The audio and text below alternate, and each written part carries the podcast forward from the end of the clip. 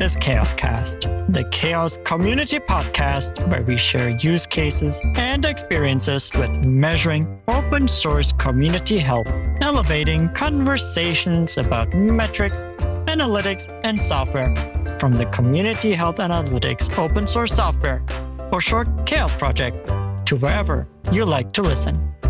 Welcome to this episode. This podcast is sponsored by our friends at Sustain, a community of open source enthusiasts and professionals that care about the future of open source. Learn more at sustainoss.org. On the panel today is Sean Goggins. Hi, Georg. I'm Sean Goggins, a co founder of the Chaos community and a computer science professor at the University of Missouri. I also maintain a project that's part of Chaos called Augur. Welcome. And myself, Georg Link. Hi, everyone. Welcome back. Good to have you listening today. My name is Georg Link. I am one of the co founders of the Chaos Project, currently co lead of the governing board. But by the time you're listening to this, we'll probably have elected someone else to take my place. Outside of Chaos, I'm the director of sales at Bitergia, and I'm also the lead for the IEEE SA Open Community Advisory Group. And I'm excited to have two guests joining us today, Anita and Iftikhar, who are going to talk with us about creating appreciative communities and implicit mentoring. And so, yeah, let's hear from you who you are and what your background is. Anita, do you want to start Thank you, Georg, and thank you to Chaos and Sean for inviting us to this podcast. We are very excited to talk about our latest research. But introduction, I'm Anita Sarma. I am professor of computer science at Oregon State University. One of my research passions is improving diversity, equity, and inclusion in tech and specifically in open source. So I have been doing research on what kind of barriers exist for women entering open source. And right now we are working on how can we actually start creating a more appreciative and inclusive community, which is what we are going to speak about. Apart from this, I have been consulting and working with Georg and Bitergia to improve diversity and inclusion in the Apache Software Foundation. Awesome. Welcome. Thanks for joining us today. Look forward to our conversation. And Iftikhar. Thank you, Georg. Thank you, Sean, for inviting us. I'm really excited to be here today. So I am Iftikhar Ahmed and I'm an assistant professor at University of California, Irvine. And in terms of my research interest, it has always been ensuring quality of software. And I have been looking at this quality problem from various aspects or dimensions. You know, like the typical technical stuff, like how are we writing good code? Are we writing bad code? But eventually I realized that it's the human, which is one of the most important parts uh, because it's the human who's writing the code, at least till now. So eventually uh, that led me to start going into this direction of like, okay, how can we help the human in writing code and what is affecting the health of the community or the product itself? And that led to this research with Anita. We have been looking at the human aspect from again from various angles from the gender perspective and the latest work in this line was implicit mentoring and how it has effect on the quality of the product or quality of the software i think it's really interesting that you're coming at this from the problem of how do we create quality software and that there's more to it than testing the software and having reviews and everything, that it's really focused on the people that are creating the software. I think this is something in open source and in the Chaos project we have been thinking a lot about. If we understand the health of an open source project, yes, we need to understand the quality of the code, but really it is about the interactions of the people and how do we understand those through metrics? That's the question we have in the Chaos Project. But you are taking an interesting angle on what that actually means to have healthy communities. Exactly. So just to add on top of what you said, it's not a purely technical problem, the quality, right? The produce software's quality. It's a socio-technical problem. And how are these humans interacting with each other, how they're communicating, what challenges they're facing? That's essentially the Pandora's box. A question for all of you is what do you mean by socio-technical? So let me take a first stab at it and then Anissa can add. So socio-technical is the way I see it. So when we are writing code, right? In it doesn't matter if it's open source, if it's closed source, you know, in industry, the humans have to talk with each other. And a lot of the information is not on those documentations, not on the requirement docs. It's like over the coffee break discussion or having a chat. In some places, they even use, you know, text message just to discuss things. So this is essentially one part of the socio-technical aspect that I'm referring to is can I share the data? Can I share the information? Is it clearly understandable to the person? Do I feel okay talking with the person or do I feel, you know, like when I say I'm talking about the developer, do they feel some kind of hesitance or are they scared? All of those things play a role in what is the final product, right? The software that is being produced. So again, like the communication pattern, the process that is being deployed, all these things are, again, I mean, you cannot call them purely technical things that contains the human. So that's why it's a socio-technical. And especially in open source, it's, you know, spread across the whole world. People from different culture, different community, different background are contributing. So if anything, it makes it even more socio-technical than compared to anything else. So just like a computing system has dependencies, you know, we often think of it as a technical ecosystem, but it really is a socio-technical ecosystem because the humans are writing the code. The humans are reading the code. They are reading, writing documentation. And eventually, even at the end of the spectrum is the end users often that are using the program, the product. So the humans are an integral part of this ecosystem. And because of this technical dependencies, there are social dependencies. It really matters to know who else is working on this piece of code because their changes might impact my changes. And this goes to what Iftikhar was saying that, hey, we need to look at each other's code. We need to be comfortable talking about each other's code, be able to give each other feedback on the code or documentation. It is a combined effort.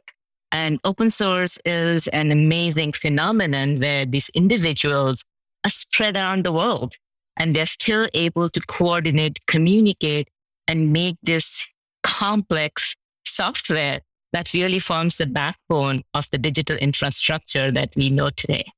I would echo just what Iftikhar and Anita are saying. I think that we have very little technology today that does not engage human beings in its use and application. And the construction of software is now very much a socio-technical enterprise. It doesn't write itself. And whether or not an open source project or any project is successful is as much a component of the human relationships and systems that we build around them as the technical ones. They're inseparable. We should just call them systems, but we have to call them socio-technical because I think a lot of people go directly to the technical when we say computer system. So a lot of the social layering is often invisible because many of these interactions are not actually archived or visible. Oftentimes what you see is only the technical components. A lot of the social interactions and layers around it, they might be hidden or they might not be persistent. And that's why it's, it's important to bring out the social aspect because that's the glue that gets to the product at the end. Absolutely. And that is reflected also in how in chaos we're thinking about the metrics. We've long realized that if we just look at the Git log and the mailing list archive, it's the conversation around the artifacts that we are producing, the source code, the documentation, but everything that goes on outside of that, you know, the chatter at conferences or helping each other out in, in other forums, in other places, just gets lost if we focus only on that technical. Totally. Yeah. So one of the things that, as we're talking about people creating software in open source communities. You already touched on the worldwide phenomenon that open source is with people coming in with different backgrounds, with different expectations, with different experiences, with different skill sets. And I understand from your research, you're really trying to understand what does it take to be productive in a gigantic community in some cases with all of these different people. So what are some things you have learned from your research? So being productive in open source means a couple things. First is you need to have the contributors who are actually gotten the time, have interest, and can be engaged to contribute whatever they're doing. It can be code or non-code contributions. But because open source is so broad, there are very many different types of peoples, sometimes not as many rules and structure around which the project exists, that it is hard for newcomers to figure out the landscape. Researchers actually call, have called it, it's the hostile new landscape. Like as explorer, you have to figure out by yourself, understand the technical stuff, but also the project culture, the communication and processes that go around it and start to make contributions. So there is an initial challenge before anybody can even start contributing, as in finding even the right task to work on. How do I know what skills I need to finish this particular task? Because it's so open, sometimes for newcomers, especially those who are not as experienced in say software, production or open source to find even the starting point. So that's the first barrier to being productive. After that comes, you know, to be participating, you need to get the reviews back. And I don't remember the exact statistics, but I think the largest proportion of people stop contributing because they did not get a feedback. The feedback was very delayed by the time they got the feedback, that issue or task was already done by someone else. So it's, it's like you're all on your own trying to figure it out without as much help. Now things have gotten much better. There are a lot of documentations. There is good or best practices of labeling issues as first starter task, first issue, newcomer friendly. So it helps. And once a individual knows how to start to contribute, has figured out the landscape, they also have to then deal with how to communicate properly, how to give feedback in a good way, in an empathetic way, and also very importantly, how to take feedback, to not take it the wrong way, but appreciate the feedback amount of effort that goes into reviewing and giving the feedback. So there are different levels at which these challenges exist to being productive. And this is because everything is voluntary. There is a lot of work pressure and resource crunch on those who are existing developers, existing contributors, maintainers in figuring out there's this huge number of issues that come in. Who has the time to create these labels, to clean things up, to keep documentation up to date? Because of open source being a voluntary phenomenon, this is all voluntary based. And it's just amazing that the system actually works, that people are finding time to voluntarily give their time and not just doing the stuff that, you know, they have to do, but also on how to create and nurture a community. So there's a lot of ask and sometimes because of time crunch, one thing gets done and not others. And in the past, open source developers and projects had focused more on the technical parts and not so much at the social part because they assumed it would get done because people are interested, people will figure it out. But given open source has become such a big thing, such a huge phenomenon, and it is also a really important part to get uh, hired. Recruiters are using open source profiles, contribution profiles. More and more people are interested and want to contribute. And because of that, there is this extra need for scaffolding the learning, scaffolding the processes so that as more influx of contributors come, they can be supported, they can be engaged so that the projects can retain them. Excellent answer, Anita. And I think people may not realize how substantially open source has grown over the past even five to seven years. It's been just like a meteor in terms of the number of people and projects. How does that, for you, Iftikhar, influence this socio-technical system of testing and quality assurance in open source software? So there are multiple facets from this explosion of number of people and number of projects, right, in open source over the last few years over the last decade, actually, if, if I put it in that way. Because this amount of data that is being produced in terms of these artifacts, these communication logs, all these artifacts, it helps us as researchers to dig in more and see nuances or patterns that we could not see before. For example, this implicit mentoring work. This is only visible or we could look into it because that kind of conversation or that kind of communication between contributors in open source is captured now with more details. So that's the good side as a researcher. Now, from the practitioner side, I can see a bunch of issues that were previously they were prominent, but it's becoming even more prominent. So for example, number of duplicate bug reports. Simply because there are more contributors, there are more end users, the number of issues or reports, bugs reported has increased.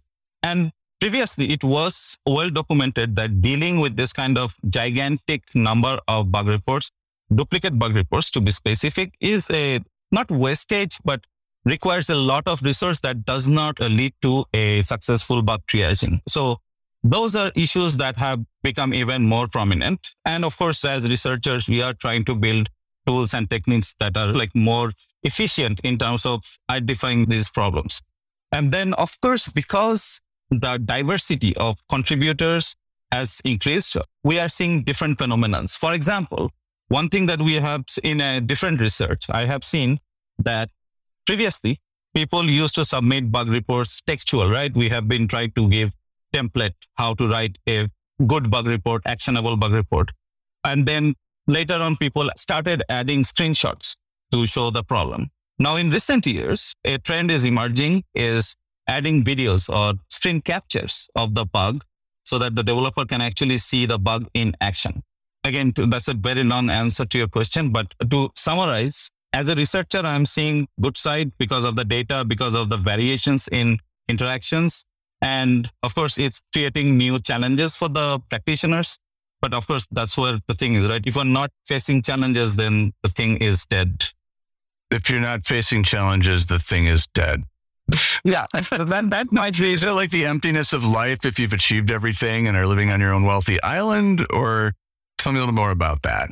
So that's the testing person in me. So like it's always a moving target, right? Right. It's always a moving target. So if things are going smooth for a very long period of time, that means either it's not being pushed to its limit or like no one is using it. So, you know, either way, we want again, it's of course not only applicable to open source, but any software. If it is yes. not being used, then as a creator, my purpose of creating it is kind of defeated. So that's where that if it's not moving is dead, that like it may sound a bit too harsh, but it's a moving target. So, you know, we have to always keep at it so that we can do the best. That's, sure. that's kind of how I approach it. Is that similar, you think, to the what I see as sort of a common open source theme where a project achieves a certain level of success, which leads to additional demands on it. And usually at the moment that happens, projects that are not super well funded, the people who are maintainers and contributors become overwhelmed and face a heavy tax on their time. And then you also have, and that tax sort of multiplies, I think in some cases exponentially for people who are testing and doing quality assurance because the more eyes you have on something, the more defects are identified. Is that sort of the phenomena that you're describing? Or is it a little bit more nuanced or elaborate than that? No, that's actually the phenomenon at a higher level. So, yes, because more bugs are coming in, people have to spend more time. And of course, the person is working on his or her or their free time, or, you know, like it's a voluntary activity. So it's taking more, it demands more. That's one aspect. And because of this increased demand, this new challenges, technical challenges are emerging, which requires more attention from the research community. As I said, it's a good thing because these challenges are emerging, but if they are left unattended, then of course it will lead to burnout or like added work for that voluntary developer or contributor. And of course, that's not good. We don't want burnouts to happen. One of the things, Sean, that you mentioned is open source become a phenomenon like a meteor with such a big growth. What that is affecting what Iftikhar had said is like it causes an issue of scale. More and more people are using, finding bugs, he said. More and more people are also contributing. But what that means is also quality control, right? If it's a small project, you might be easier be able to look at if the quality is matching, if the code style is matching, if the design of the architecture holds. But as it gets more and more people in, you know, too many cooks might sometimes spoil the broth. So if there is a lot of changes happening and when design discussions are not being able to be held properly, there might be design drift and slow deterioration of the product quality. And given it is open source, there might not be a key architect who stays all the time, but there might be more turnover. So where is institutional knowledge held? How it is documented and kept up to date? And how newcomers are actually getting to understand what is the vision? What are the central tenets of the project and how to build code towards that might be harder to maintain in an open source kind of an ecosystem than a closed source. So one of the things that you have thrown in here is the importance of implicit mentoring. And when I heard the term for the first time, I was like, what is that? Because I know mentoring in open source, like Google Summer of Code or Outreachy, where you get a project, you get assigned mentors within an open source project, and you're working on your specific project for a couple of weeks And Sometimes it's even paying a little stipend so you can focus on it a full time or part time. And that's when I think of mentoring, where you work closely with someone who's been in the community who can explain how to do things, overcome hurdles, how the community works.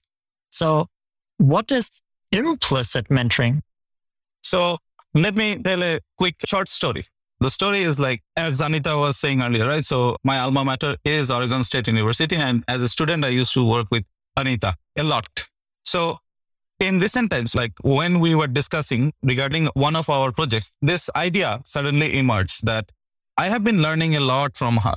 As a faculty, as a professor, I have been learning from her, not necessarily in a document where it says, here, Iftikhar, here are the advices for you. It's not like that. I have been learning through conversations, through small interactions. And that led us to thinking like, isn't that what's happening in open source as well? Not only in open source, in any environment where people are interacting. As we said, open source is all about interactions between humans. So and that led us to start thinking along this line or down this line. And we did some dabbing, initial dabbing in the communication channels in open source. And we saw that yes, specifically, we were initially looking at pull requests and we saw that, yes, people are giving feedbacks or mentoring in the form of feedback. And again, it's not necessarily a structured Google summer of code or a formal mentor mentee relationship, but telling that, oh, you should do this, you should write the code like this, or you should run this tool. It will identify some warnings, fix them. So the best practices that are being told through this kind of informal conversations in the form of pull request comments. So that's where this idea initiated or this thought initiated that it's implicit. It's not explicitly being mentioned that I am mentoring you. While open source software today is powering critical infrastructure, the open source ecosystem as a whole is rapidly changing, facing challenges for governance, maintenance, maintainer burnout, funding, marketing, and more. Are you concerned about these things for your open source software too? Well, in the Sustain community, we discuss these challenges and share solutions for how to sustain open source in the long haul. We meet once per year in person, and the rest of the time we keep the fire burning in our discourse forum. Join our conversations at sustainoss.org and sustainoss on Twitter. So I have a little different story than Iftikhar's about the start of the project. As part of my earlier research, I have been looking at the barriers to contributing to open source. And one of the things we looked at also was the barriers that actually mentors face. And from that research and conversations with open source contributors, one of the things we found out was there is a lot of mentoring, helping, community engagement, nurturing the community that goes on, which are not always reflected in any of these scaffolded forums or other places. So that got us to thinking about, okay, so there is mentoring going on and there is the Google Summer of Code and other places that are formal and explicit. We did some interviews and then we found out many people found informal mentoring to be actually more productive because then you are reaching out to people who you share interests with. And then there were those also that you have explicitly meeting with them, talking with them, having coffees. But then the things as we started discussing more came out was in the just everyday interactions, as Iftikhar was saying, there is mentoring going on and in how you write the code and explaining why something should be done this way, either from a technical point of view or because of the project structure, project culture, right? So there's a lot of teaching, mentoring that actually goes on in everyday interactions. And we wanted to call that implicit mentoring because those are not explicitly stated. People are not saying, Oh, I'm going to mentor Iftikhar today. But we write this paper and we said, Hey, you should not be doing this, but you know, we should write the paper this way because. So this like small little topical informally mentoring goes on implicitly while people are doing their everyday work That's how we started coining this term as implicit mentoring. And these are the kinds of things that are necessary to bring new contributors into the fold and often a little bit more difficult to understand the mechanics of at scale. Yes, yes, totally. Yes. And that's why it being along with the technical artifact, like we started focusing on code reviews or pull request review comments, because there you have the technical content and you're giving very topical, contextualized explanation and mentoring about how to do certain things in the project. One of the things I've observed about open source, riffing off that a little bit, is that I think coming into it, newcomers think open source is a single thing. And I think it takes a little while to figure out that every project or group of projects does the same technical things, but through a nominally or sometimes significantly different social process. And I'm wondering how that plays a role in the kind of research that you're doing. You know, in my own research, I tend to focus on a community at a time. And from that perspective, it becomes less mind boggling to understand the practices that, that we can tease out of trace data or some computational linguistic analysis of how exchanges take place or how frequently they occur. But when I start looking, and the contrast that exists in my own research is I looked a long time at corporatized software, hmm. things that the Apache Software Foundation and the Linux Foundation. And recently I've turned some of my attention towards open source scientific software. And I see significantly different patterns of engagement and social approval or onboarding so what we have in this particular research looked at is pull request comments because as Iftikhar was initially suggesting, we were trying to find what data we have that we could parse and analyze using automated mechanisms like machine learning. And we used the pull request comments. And I believe where in that place, more of the mentoring that was happening was about the technical aspects, but they did talk about which infrastructure to use or you need to write a pull request in this way for it to be accepted. There was a little bit of the process knowledge being transferred through this pull request comments. But one of the things we had found out in the exploratory initial work before we started doing the data analysis was interviews. And there people had said they would converse a lot, not just about the technical aspects, but the social aspects about how to write a pull request, how to get approval or an initial idea of this is the right direction to take for the project, for this change you were making, or how to present the change to the rest of the community. And those kind of conversations, from what I remember, happen more through emails or video conferencing or just calling, right? Because there's a lot of a rich tacit knowledge that gets transferred, which is usually easier to do in a non-textual or like a broader than textual uh, mechanism. So this particular research has not focused on the social knowledge transfer versus the technical knowledge transfer, but that happens a lot. And my understanding or my suspicion is that there's a lot of that is actually not being recorded as a result of that mentor who's doing that kind of back and forth feedback conversations are actually not even getting acknowledged because that's all lost. So I get my change requests. I get a lot of help from Georg and how to address CHAOSS, how to get into CHAOSS, how to become my first successful contribution to CHAOSS. And I thank him personally. And then I move on and become maybe the six star. But all that effort that Georg did through emails, voice calls, Zoom calls are kind of lost. Not because I did not want to acknowledge him, but just there's no mechanism to do that. So there's a lot of unacknowledged work that goes on now. And it was my pleasure, of course. Making a star is all the things we. Haven't got.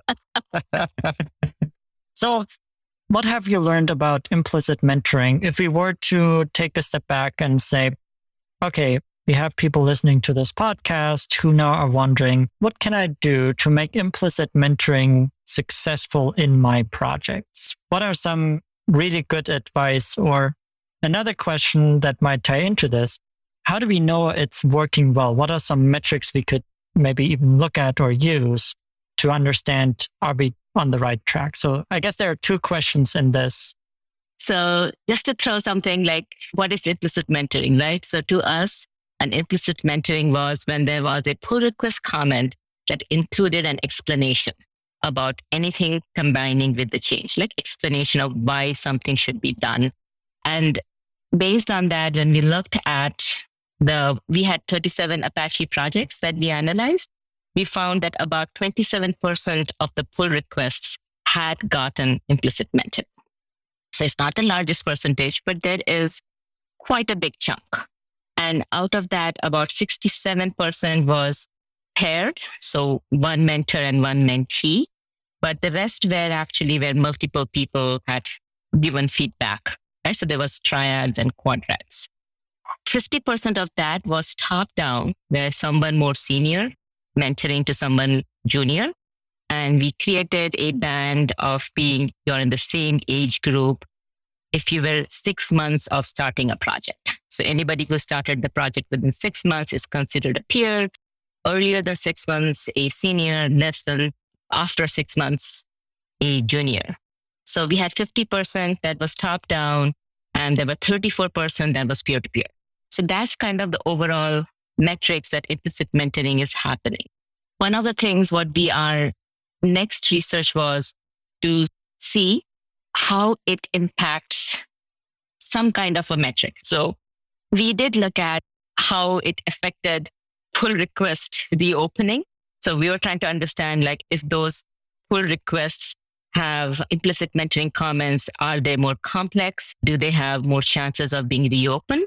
Our results showed that those pull requests that had implicit mentoring were actually more complex ones, which kind of makes us believe that it is likely that pull requests that needed explanations and some kind of teaching were actually those that were more complicated and therefore needed more mentoring. One of the things we have done basic research is saying as people are getting implicit mentoring, are they getting better in some way. And we are looking at betterment as a proxy of are they making more complex changes to the system? So yes, we will have to uh, control for the experience they develop. But that's the one thing we want to look at is those who got implicit mentored, are they more likely to make more complex changes, maybe quicker than those who are not getting mentored? We did do research and we found that those who got implicit mentoring had more likelihood of staying in the project than those who did not get mentoring. So those are uh, metrics that we are calculating now with our students. It's not all done yet. Those are two metrics. So is explicit mentoring trying to help people be successful than being a maintainer who's looking at something critically, giving you the feedback about what you needed to fix and going away? Is it simply a perspective of helpfulness compared to a perspective of critique? So the way we were looking at it, explicit is if there is a, some kind of a formal partnership being done.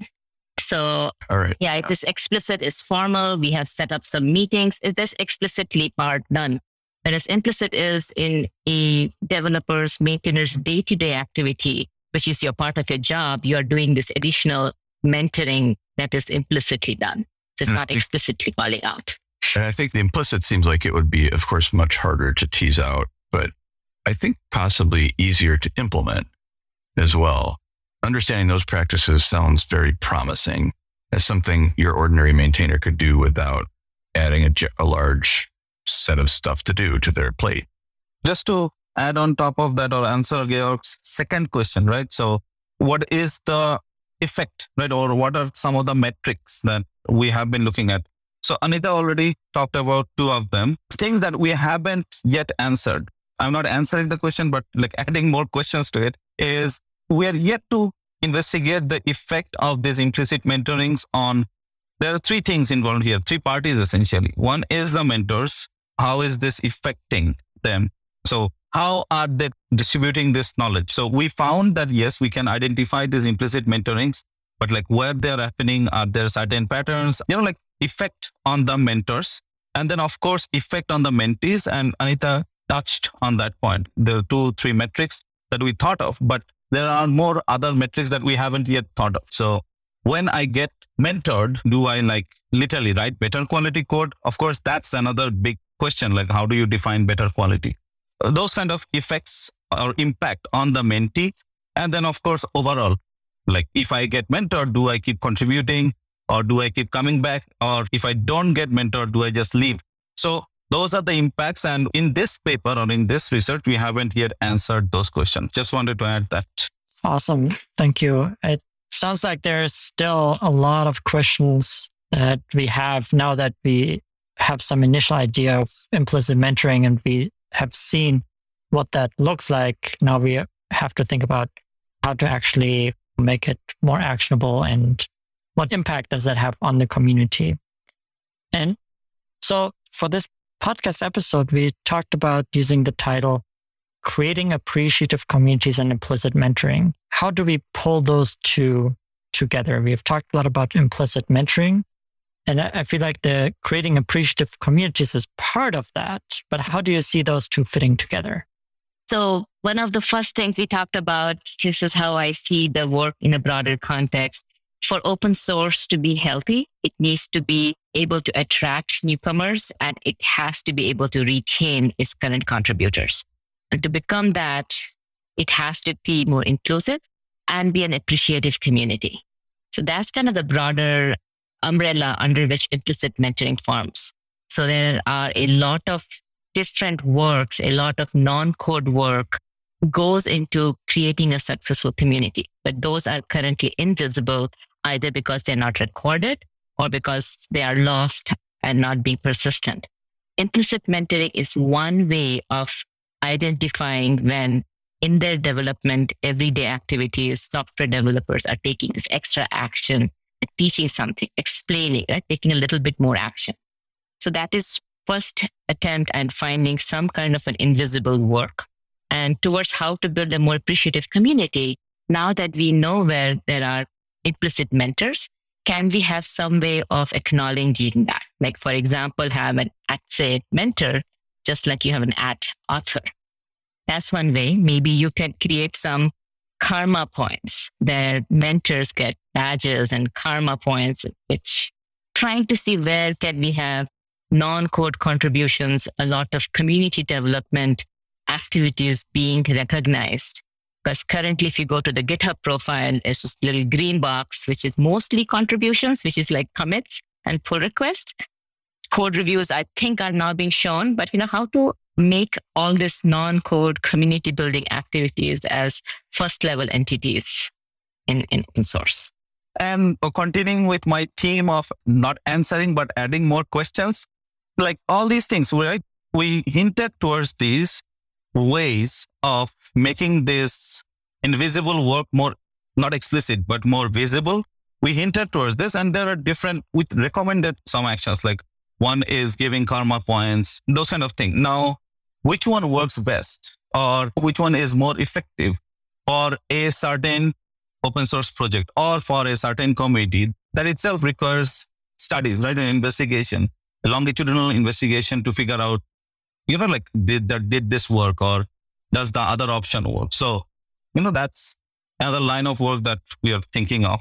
Obviously, we need to do that to figure out which one works best or more, which one is more effective.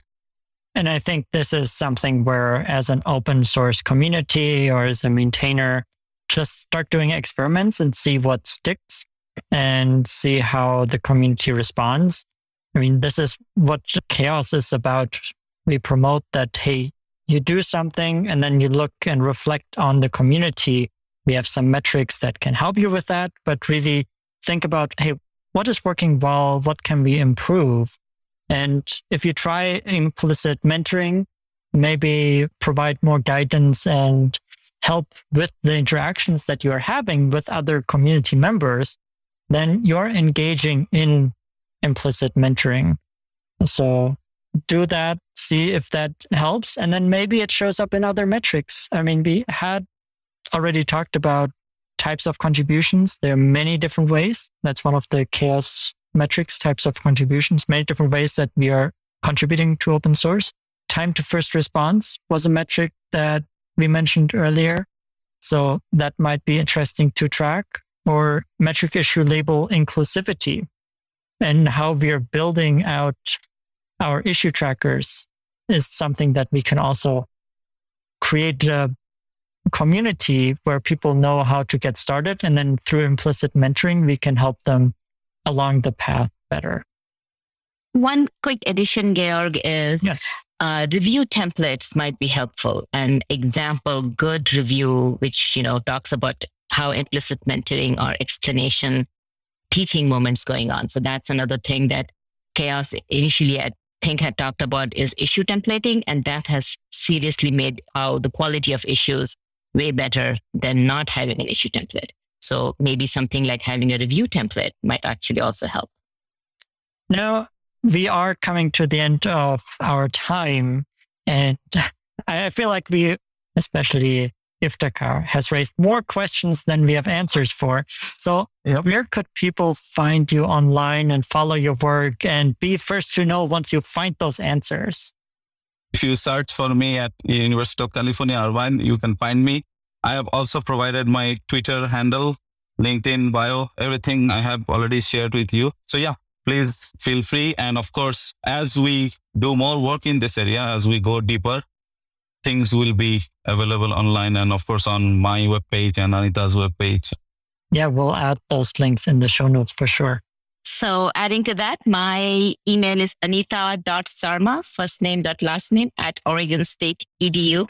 Email is the best way to reach me. I do have Twitter and other social media handles, which I go once a month, maybe. So email is the best way to reach us. And we update our web pages, the university web pages with the latest paper. So that is where you will get it.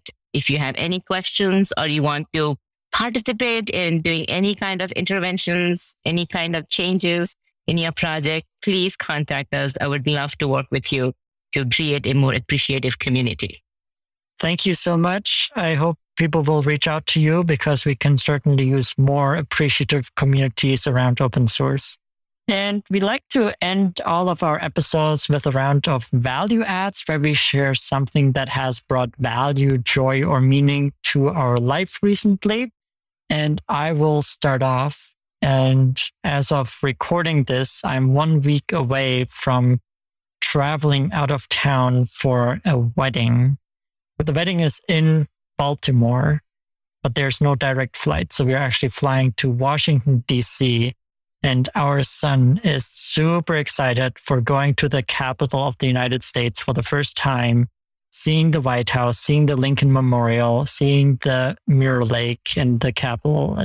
That's been topic number one in our house for the last couple weeks. And so I'm just super excited to go and be able to provide that experience also. And then, of course, the wedding. I'm super excited for the wedding.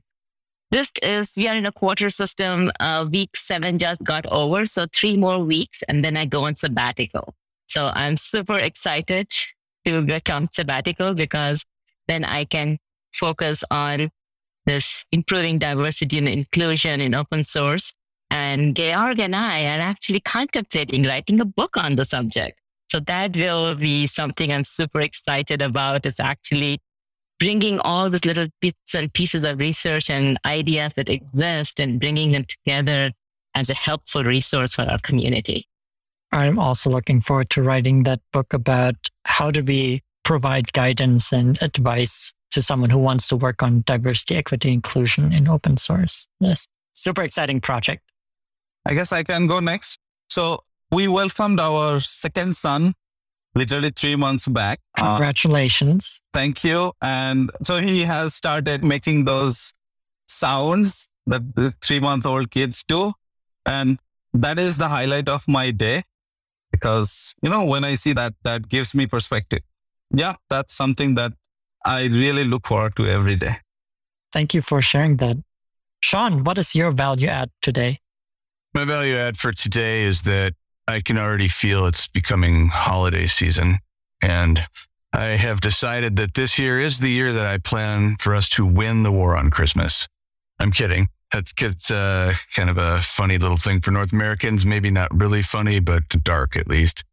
I'm looking forward to Turkey in two weeks from yesterday. So I've got 13 days, this giant piece of animal fowl that we sit and eat and watch American style football with. And these are just some of my best memories as a child getting up in the morning, eating the stuffing my mother made the night before, having her be upset that she has to go to the store to buy more stuffing, and then enjoying the Macy's parade and football. This time of the year is a fun time of the year. Yes, I agree. This is a great time of the year. I'm from India, so one of the things I missed is the lights and the festivals that goes from the like Diwali festival and stuff.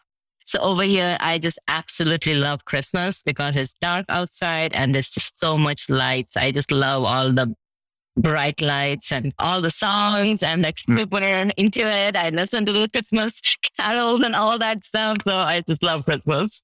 Yeah, it really is the only time we do decorative exterior lighting in uh, the United States. All right. It is time to say thank you. Thank you, Iftikhar and Anita, for joining us today. So thank you, Georg, and thank you, Sean, for inviting us. It was really nice talking to you. And again, as I did, raising more questions than giving answers. So yeah, uh, I, I, several times I held back from saying, "Well, that's just what a university professor does." that was great to meet you, uh, Iftikhar, and uh, good to see you again, Georg and Anita. And thank you. This was fun. Thank you, Georg and Sean, for inviting us. It was fun to talk to you. And hopefully we get more and more people interested in building this appreciative community and give us more ideas about how to capture this invisible work that goes on. So, yeah. Thank you so much. Bye. Yeah. And thank you. thank you, Sean, for joining us today as a panelist. And thank you, dear listener, for listening in today. And to stay up to date on future episodes, subscribe for free to this podcast on your favorite podcast app. Share this podcast with your friends and colleagues. And if you have ideas for future episode topics or would even like to come on as a guest, please email us podcast at chaoss.community. We hope you enjoyed this episode. Until next time, your CHAOSS community.